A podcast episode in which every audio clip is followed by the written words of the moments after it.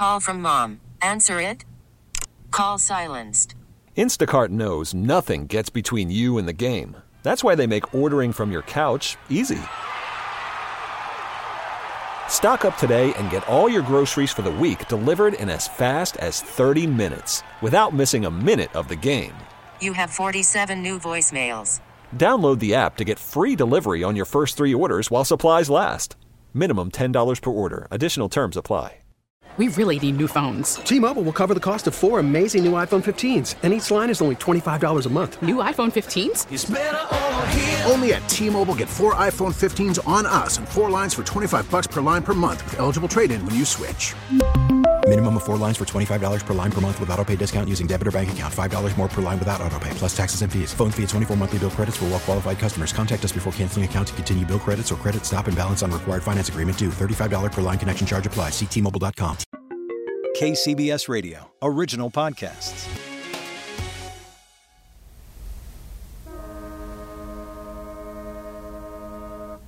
On a large ship bound for Hawaii in February 1905, Jane is putting literal miles between her and the poisoning attempt on her life just weeks ago. For a woman who has recently undergone such a traumatic event and faces the daunting task of removing the president of the university upon her return, Jane is in relatively high spirits. She socializes with the other guests on board and even at times shares the poisoning episode with her new friends, with lighthearted humor. It's almost as if she couldn't imagine anyone who hated her enough to kill her. She has been looking forward to this trip for quite some time, originally planning to go to Europe before settling on Japan by way of Hawaii.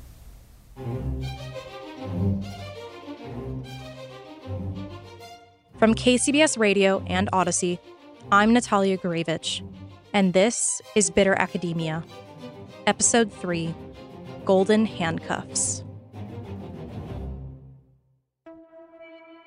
But not everyone is as excited about the prospect of going abroad as Jane is. Her longtime companion, Bertha Berner, had begged Jane to reconsider the trip before they had arrived on the ship. Bertha wanted Jane to turn around and go back to the Bay Area after they spent some time in Hawaii. She did not want to continue on. The secretary's elderly mother was ill, and Bertha felt compelled to spend as much time as she could with her. But Jane's demanding personality and busy schedule made that difficult. And so Bertha has found herself yet again stuck on a strenuous travel journey with no one but the aging Jane and her maid, Martha Hunt, for company. It's a wonder she didn't just jump overboard and take her chances with the sharks. Bertha had been in Jane's employ off and on for nearly 2 decades at that point, ever since the death of Jane's son. Bertha, just 19 at the time, was present at Leland Jr.'s memorial service in San Francisco in 1884 and wrote Jane afterward, offering her services. There weren't many opportunities for women to make money on their own at the time. Bertha had her mother to consider and her unemployed brother to support. German immigrants, they'd had a hard life before finding themselves in the Bay Area, with Bertha's mother suffering several childbearing complications over the course of her life. So, at just 19, Bertha saw an opportunity to ingratiate herself with the wealthy Jane and took it. She began merely as Jane's secretary, but over the years, she became an essential part of Jane's life for other reasons. At 5 feet, 5 inches, Bertha was considered tall for the time, and with her gray eyes and abundant brown hair, she was still considered attractive at age 39 in 1905. Perhaps the most important part of Bertha's appeal to Jane was her ability to communicate with spirits. Much to the disapproval of the men in her life, Jane Stanford was an avid spiritualist. She turned to the popular movement after her son died as a way to keep connected to him. Instead of keeping that aspect of her personal life a secret, Jane spoke often and proudly of the guidance she received from her son beyond the grave, and, after his passing, from her husband too. She believed wholeheartedly that the counsel of the two men in her life continued from the spirit world. As time went on, this belief bled its way into her business dealings, her activities with the university, and her personal relationships. And many, including David Starr Jordan, Stanford's president, began to chafe at taking direction from a dead child.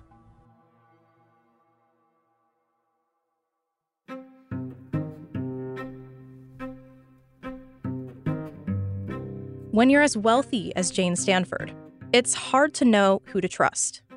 As we learned in the last episode, after the death of her husband, Jane was left largely on her own to handle a myriad of financial issues Leland left behind. Many of the people she relied on to guide her betrayed her, usually in an effort to appropriate some of her wealth for themselves. Jane became almost inherently distrustful as a result. I can't imagine how someone wouldn't. She grew to rely on only a handful of people in her life to support her, and all of their livelihoods depended on her.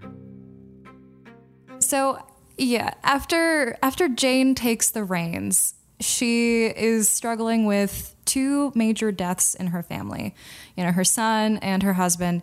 And going forward, though, I find it odd that her behavior towards her living family members becomes increasingly hostile. And I was kind of wondering what your perspective was on that, because if you lose loved ones, wouldn't you want to become closer to the ones that are alive? You would, unless you think they're after your money. Okay. And the thing that sets her off is when Leland dies, he does not leave much money to her relatives. He leaves most of the money that he puts in the will to his relatives and gives the bulk of it to Jane. Mm-hmm. But again, hers is tied up in the Southern Pacific. And what you realize is on both sides of the family, those who got money wanted more, and they wanted it in cash, not property. Mm-hmm. And those who didn't get money on her side of the family are furious and want money too. And she begins to think that all of her relatives are pretty much waiting for her to die so they can get her hands on the fortune. She'll trust her brother Charles, but she will disinherit his children. Which, again, I thought was a strange move because, Jenny, she was basically like a surrogate daughter to Jane. And if the conflict is with her father, why would she then go so far as to disinherit his children? Jenny Lathrop is Jane's niece, the daughter of Jane's brother Charles. Charles is the one sibling that Jane seems to still have a close relationship with by the end of her life. He made money working in railroads with Leland and then by working at the university as Jane's unofficial second in command. But the relationship was often fraught, especially when it came to how Charles raised his daughter. Jenny's mother died when she was just 4 months old, and Jane promised to take care of her. Leland refused to let Jane adopt Jenny as he didn't want her to replace their son, Leland Jr. So Jenny was passed over to another sibling of Jane's and Charles, Anna, who took care of Jenny until her death when Jenny was 7. Jane loved Jenny, but when she and Charles got into an argument over a guardianship plan, she disinherited Jenny in a letter she entrusted to David Starr Jordan in the event of her death. She did this to punish Charles. That's one of the things that made me realize that Jane Stanford was not a kind woman. And Jane Stanford was a suspicious woman. And as Bertha Berner says about her, she knew how to use money. She figured that Jenny had gotten money from Leland Sr. She's one of the heirs who does. And for whatever reason, and I cannot figure out why, she decides that she doesn't want to give money to Jenny. And more than that, she writes David Starr Jordan a note and says to keep this, and after she dies, if anybody tries to challenge the will, including her brother, to get money for Jenny, he is to bring out the money and have it the letter and have it state that it's her wishes that no money go to Jenny. And this is a child who she was devoted to and who remains, I don't think ever knew all of this, devoted to her until her own death. All right. So she didn't wind up giving Jenny much money, but her brother, he did wind up getting an inheritance after Jane died, right? He got some money from Leland Stanford, but not very much. And he did not get money either. Okay. Let me go back on this. Okay. Go ahead. By her brother, if you mean her brother. Yes. Charles is the one who does get $1 million. Yeah. And Charles is the one who will then shut up the others. Because Jane, I think, was shrewd enough to know that somebody has to have an interest in making sure these wills go through. Mm-hmm. So she made sure her brother Charles was taken care of, and he could do the dirty work on the other relatives, and he does.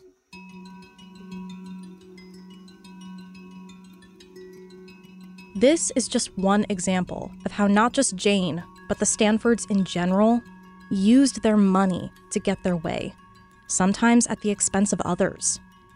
During my stint on Ancestry.com searching for Jane's descendants, I actually found a few of Charles Lathrop's great-grandchildren. They have a different perspective on what happened. Or, in some cases, the truth has blurred or shifted over time. But I'll get more into that later. This type of financial retaliation wasn't limited to family. Those employed by the Stanfords felt the sting of their rescinded favor at times as well. In one instance, a longtime servant of Jane's at the Nob Hill mansion, Ah Wing, was burned not by Jane herself, but by one of her brothers, Harry. Wing was known as the, quote, general factotum of the house in the Nob Hill mansion. He was the Stanfords' servant for years and kept the place running, especially when Jane was away while on her travels. Nothing went by him, and his duties often went above and beyond. Beginning in 1891, Jane's brother, Harry Lathrop, came to live at the Nob Hill mansion. He would while away the rest of his life there, suffering from multiple different illnesses. Wing became Harry's primary caregiver for those 8 years until he died from dropsy, congestive heart failure, and cirrhosis of the liver. In return for Wing's service, Harry had promised him a substantial sum of money in his will. In reality, Harry left everything to Jane and his two surviving brothers. In the wake of the betrayal, Wing decided to return home to China, intending to wash his hands of the Stanfords for good. Jane tried to convince him to stay by promising him $1,000, which would be more than $35,000 in today's money. The condition? He had to remain with her until her death. Burned once before, he decided to go to China anyways, eventually returning to Jane's service in 1902, just a few years before she died. It was in that year that Jane amended her will after her estate increased in prosperity. She increased the allotments to her family, servants, and charity. Specifically, she gave $1 million to her brother, Charles, $15,000 to Bertha Berner, and $1,000 to Ah Wing. A pattern of servants becoming frustrated or even fed up with Jane's demanding personality was already quite established by then. Wing wasn't the only one who left, only to be called back once again by the siren song of fortune. Bertha Berner, Jane's closest companion, actually left Jane's employ several times over the 2 decades she worked for her. She would gloss over these absences in the eventual memoir of her time with Jane. But the absences have been well documented at this point. It's likely she often struggled over disagreements with Jane about dividing her time between her boss and her own family. According to the author of the book about this case, Richard White, these disagreements also might have had something to do with Bertha, a single and reportedly attractive woman, and her relationships with men. There are at least 2 gaps, with likely a third, in her employment history with Jane. Bertha left for 2.5 years before returning in 1893 after Leland's death. She was likely gone again for 2 years between February 1897 and the spring of 1899. Finally, she left one more time between 1899 and 1900, and was even temporarily replaced during that absence. And along with these departures, Bertha Berner was eventually caught doing something unsavory, red-handed. I knew there was this issue about skimming money from Jane. This is Laura Jones. We met her briefly in the first episode. She works as the Stanford University archaeologist. Her job is to know everything about the history of the campus, and by extension, the Stanfords. She is probably the person who knows Jane best at this time. She even helped advise Richard White for his book. The reason she knows so much is that part of her job is to go through and help preserve the things on campus that belong to Jane and those around her. The money skimming she was referring to was a scheme that Bertha Berner and Jane's butler at the time, Albert Beverly, engaged in with a couple of other servants.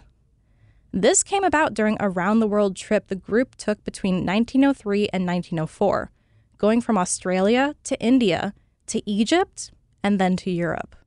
That when you traveled internationally with Jane and she bought art because she was filling the museum, she bought stuff. So Jane would go into the gallery or wherever it was and she'd pick some stuff out and then she'd go back to the hotel to take a nap. And you'd have to go back and make arrangements, make the payment, do the shipping. And these merchants would give them gifts. Yeah. Okay. So little artifacts or and sometimes cash. Bertha Berner and another servant both claimed that they reported these side transactions to Jane. As you know, and Richard is right about this, Bertha Berner and Nash, they both claimed that they reported all of this to Jane. You know, that they would get back to the hotel and say, okay, we made all the arrangements. And by the way, the merchant gave me this. Okay. Yeah. But when they were blaming each other, there was a lot of talk about whether all of that was really transparent to Jane. I see. Yeah. So if Bertha actually had embezzled anything, she might have been terrified of being discovered, right? Okay. Yeah. So there's, you know, that's, so there is this other kind of gorilla, 800-pound gorilla out there, which is this notion that Bertha might have been profiting from these transactions.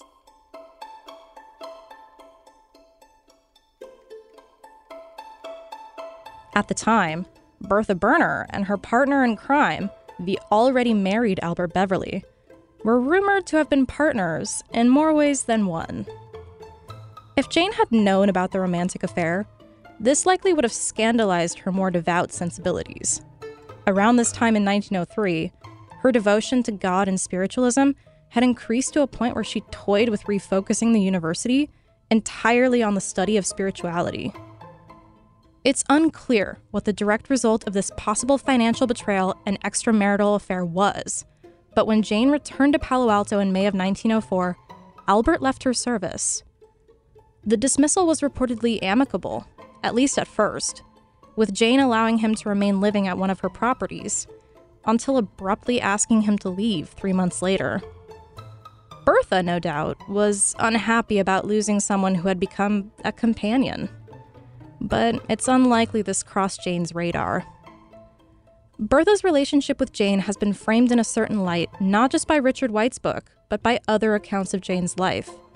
In his words, and in the words of others, Bertha is at odds with two demanding old women in her life, Jane and her mother. Jane, in turn, resents Bertha for her youth and sexuality. Honestly, this is one part of the narrative I don't agree with, and I'm not the only one. I'm not sure, you know, because I see gender bias in some of his arguments. And so when he wants Bertha to be all motivated by sex and love and romance and family duty, I worry that that's a misogynistic view of Bertha. I would rather think she was motivated by money, or she was motivated by, you know, some self-interested interpretation of mercy killing, right? That she's motivated by something other than, you know, hormones would be more palatable to me. Yeah, more preferable, I think, for most people. But that's the sort of bias I see that, and Richard is picking it up from other sources. It's not like he invented this, right? This Jane's hysterical and, you know, Bertha's, you know, some sort of attractive, you know, adventurous, right? Yeah. And it's, you know, I just don't, and, you know, people can be highly motivated by jealousy and love and lust and all that kind of stuff. But I don't really think that's what's going on with the spinster Bertha and the 75-year-old widow. Yeah. I don't think this is some sort of love triangle story. I'm not feeling it. I don't think so either. That's why I was curious to hear what you thought. Yeah. And his depiction of Bertha is also kind of inherently sympathetic. And I was curious, if you were sympathetic to her too. Less so. Okay. There's something about Bertha that's very grasping and opportunistic that worries me. The way she insinuates herself into Jane Stanford's life, where she crashes the funeral and then offers to write thank you letters for the condolences, and then somehow in her state of unemployment manages to get hired as the secretary. It's almost like she engineers this, right? Which I think is a little strange. Yeah, the whole story about how they met still seems a little too fantastical, but... Right. And to your point, she's traveling all over the world, right? She's staying in these first-class hotels. Jane is paying for her wardrobe. I mean, it's not a bad lifestyle, right? And she tries to quit once. Jane gives her a raise. She doesn't have to be the secretary anymore. She's just the companion. I mean, she seems to be getting what she wants. Meanwhile, Bertha's mother's health has continued to decline, and Jane shows no signs of slowing down her travels.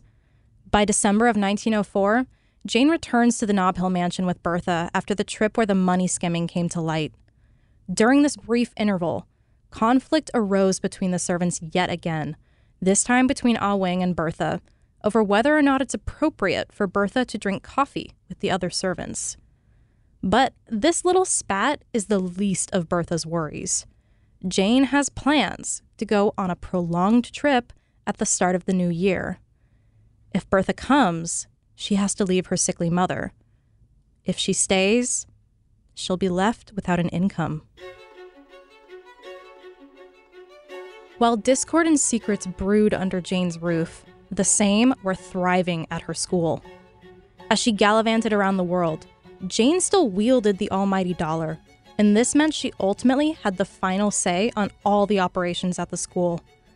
This included hiring and firing power, the building of new buildings, the students themselves, and the curriculum.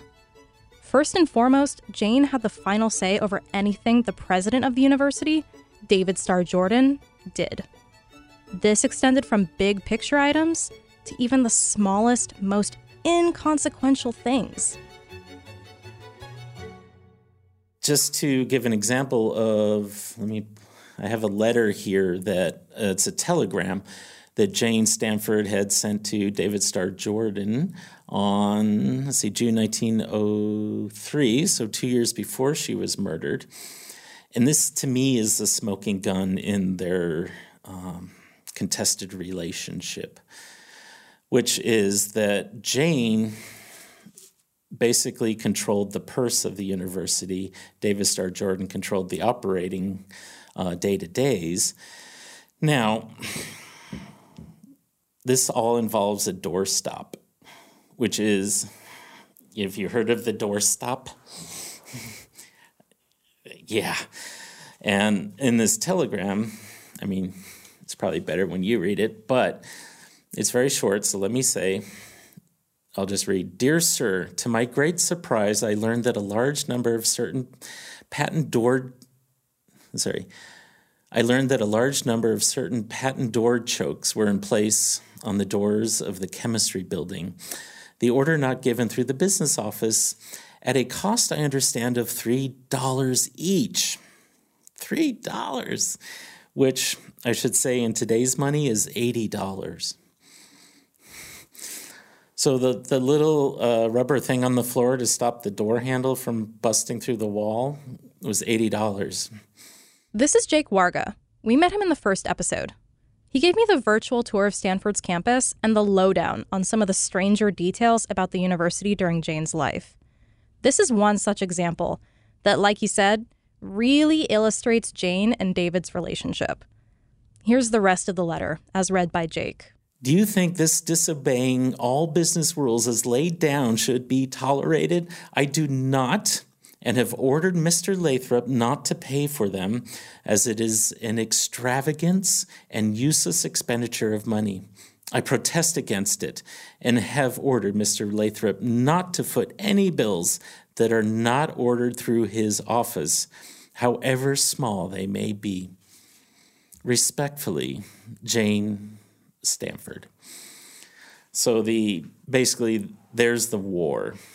And it goes much deeper than that. The Mr. Lathrop she's referring to is her brother Charles, essentially her second-in-command on university matters. Perhaps this is just me, but I wouldn't be surprised if a woman with this much authority over their careers left a lot of intellectual men with their mustaches in a twist. And oh boy, it showed.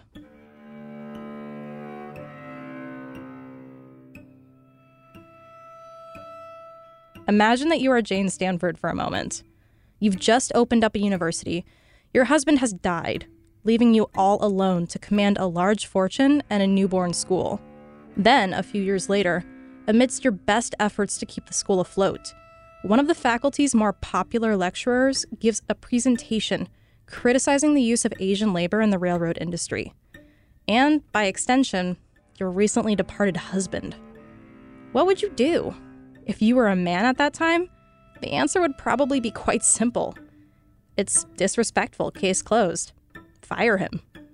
This was the position Jane Stanford found herself in the fall of 1896. Edward Ross, the chair of the economics department, gave a lecture that she felt was disrespectful not only to her husband, but to the fortune that made the school possible, that paid Ross's salary. He criticized the use of Asian labor, not in defense of the laborers, mind you, critical of the laborers. He was a racist and anti-immigration. And Leland Stanford had, both supported Chinese exclusion and then later recanted about that. He has a very complex relationship with Asian labor. Jane Stanford had Asian business partners. She publicly objected to Ross's anti-immigration points of view. And so, when you bring that into the conversation, it's different, right, than if it's just, oh, look at this stupid, ignorant, spoiled rich woman firing this guy because she doesn't like him, right? Yeah. It's actually a much more nuanced and complex story than that. This is Laura Jones again, offering her take on the so-called Ross affair. After this happens, Jane tells David Starr Jordan to get rid of Ross, which sets in motion a series of bumbling missteps by David that Jane is inevitably blamed for. And, men who are, I can't really say they're clutching their pearls because these aren't the kind of men who wear pearls. They're not trendy enough for pearls. But they're so aghast by the notion that she would criticize a faculty member who was making, racist statements about Asian labor. Right. That how dare she criticize him, right, and want him fired. And that's not the only reason that Ross got fired, but he was a terrible bigot and racist. Yeah, the Ross affair is full of sexism. Yes. Right. And, if Ross had said the things about California as the home place of the Aryan nation today, he probably could still get fired at Stanford. Yeah. So that he also criticized Leland Stanford while he was taking Leland Stanford's money. I mean, you just have to ask, we're all living off this. Everyone who works at Stanford is living off the Stanfords. Right? You need to make your peace with that.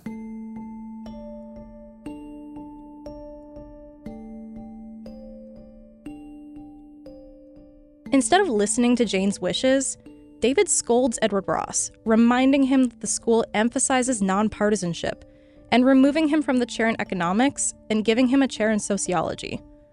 After making these changes, David defends Edward to Jane, and temporarily, she's mollified.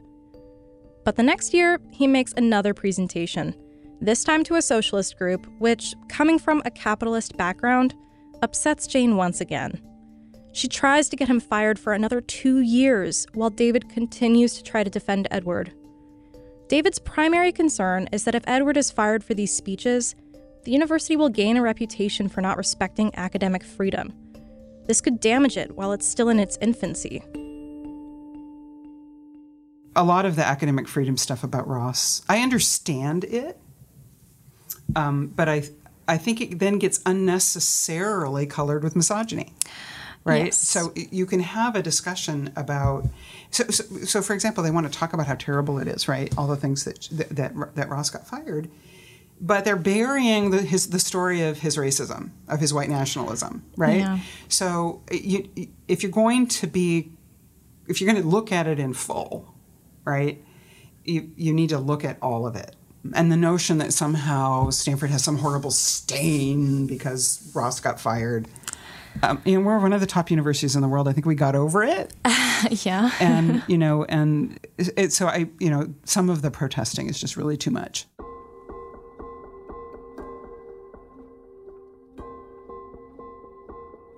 Finally, in 1900, Jane got her way. But David was still hoping to avoid an issue, so he wrote Edward a letter asking for a quiet resignation at the end of the 1900-1901 school year. But Ross wasn't going away quietly. He went to the press with a statement that he was dismissed for his political opinions, betraying David, and laying the blame on Jane. He had private correspondence with David published, and David writes that Jane is the reason for Edward's firing. In the wake of that, other faculty members resigned, and the issue was taken up by the Alumni Committee and the American Economic Association. Eventually, the scandal settled, but it was likely that this first betrayal Jane experienced at the hands of David set the wheels in motion for the scandals yet to come. The following year, in 1901, a Professor Charles Gilbert was caught having an affair with a former student. The pair were caught canoodling by a Stanford librarian, who then reported it to another professor and Jane Stanford ally, Julius Goebel. Goebel was aware of the affair, but Charles Gilbert was a loyal follower of David Starr Jordan, who then tried to frame the librarian as a pervert to distract attention away from the affair. The librarian tried to write to Jane to tell her his side of the story of what really happened, but it didn't seem to help. He resigned, but not before the story was found by the San Francisco Examiner, which ran with it in their pages, marring the reputation of the university once again. It seems as time went on, David began to meddle even further in faculty affairs over personal vendettas and prejudices. In complete contrast to how he protected his friend Charles Gilbert from losing his job over the affair, he dismissed Latin professor Ernest Peace in 1902. Ernest was not a fan of David, and the two had a long history of conflict until finally he was told to find a position elsewhere. Ernest, like the librarian, tried to appeal to Jane Stanford, forwarding along all of his correspondence with David. He accused David of many things, including how David blamed the entire Ross affair on her. It was this event that was likely the final blow to Jane's confidence and David's abilities as president.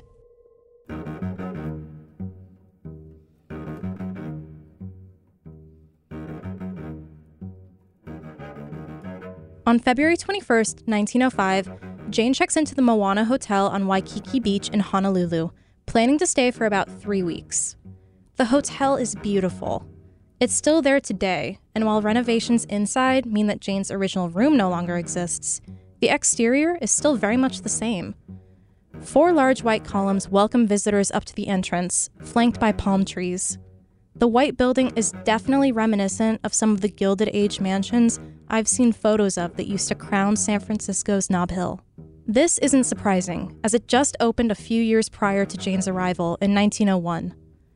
When Jane finally makes it to the hotel, the story of the first poisoning attempt makes its way into the San Francisco papers. But the detectives hired by Jane insist that there was no poisoning to sources, and blissfully away on a tropical island, Jane seems untroubled by this turn of events. She spends the next week taking in the pristine beaches and the crystal blue waters. She, Bertha Berner, and her new maid, May Hunt, spend time together going on excursions and engaging in typical activities for wealthy women at the time. Her last day alive started out very much the same way. On February 28, 1905, a Tuesday, Jane Stanford went on a carriage ride along the coast. The drive was long and slow, so Jane and her companions could enjoy the cliffs and the countryside. Around 1 p.m., the party stopped and consumed a hearty lunch of hard-boiled eggs, tongue sandwiches, oranges, chocolate, and gingerbread in a grove. At 4 p.m., she went to rest in her room, number 120. Bertha and May were nearby in room 122. She and Bertha went to dinner at 6:30 p.m., and she only ate a bowl of soup because of the large lunch. Little did she know that the simple bowl of soup would be her last meal.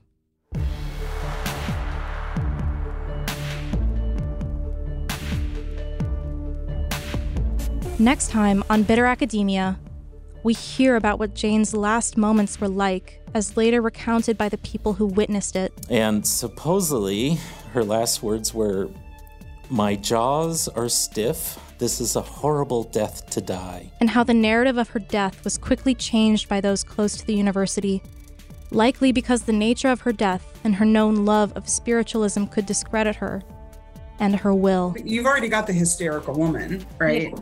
So you could add on top of that unbalanced mind, right?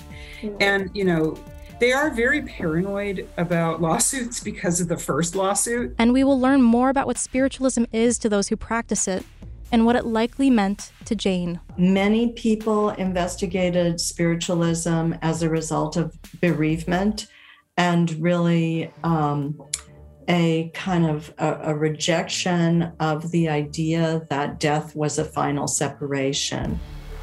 Bitter Academia is an Odyssey original podcast. Researched, reported, written, and narrated by me, Natalia Gurevich. Edited by Myron Kaplan and Matt Pitman. Production, engineering, and sound design by Matt Pitman. Myron Kaplan is Odyssey's managing producer for national podcasts. Please rate, review, and subscribe to Bitter Academia on the Odyssey app or wherever you listen. T-Mobile has invested billions to light up America's largest 5G network, from big cities to small towns, including right here in yours. And great coverage is just the beginning. Right now, families and small businesses can save up to 20% versus AT&T and Verizon when they switch. Visit your local T-Mobile store today.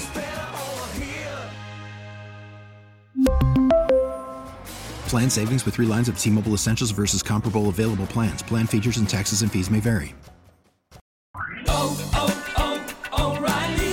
Protect your vehicle's engine with a full synthetic oil change and save with Mobil 1 at O'Reilly Auto Parts. Purchase 5 quarts of Mobil 1 full synthetic motor oil and receive a $10 O'Reilly gift card after rebate. See store for details. With your Mobil 1 purchase, you'll also receive 2 times points during O Rewards Bonus Points Month at O'Reilly Auto Parts. O'Reilly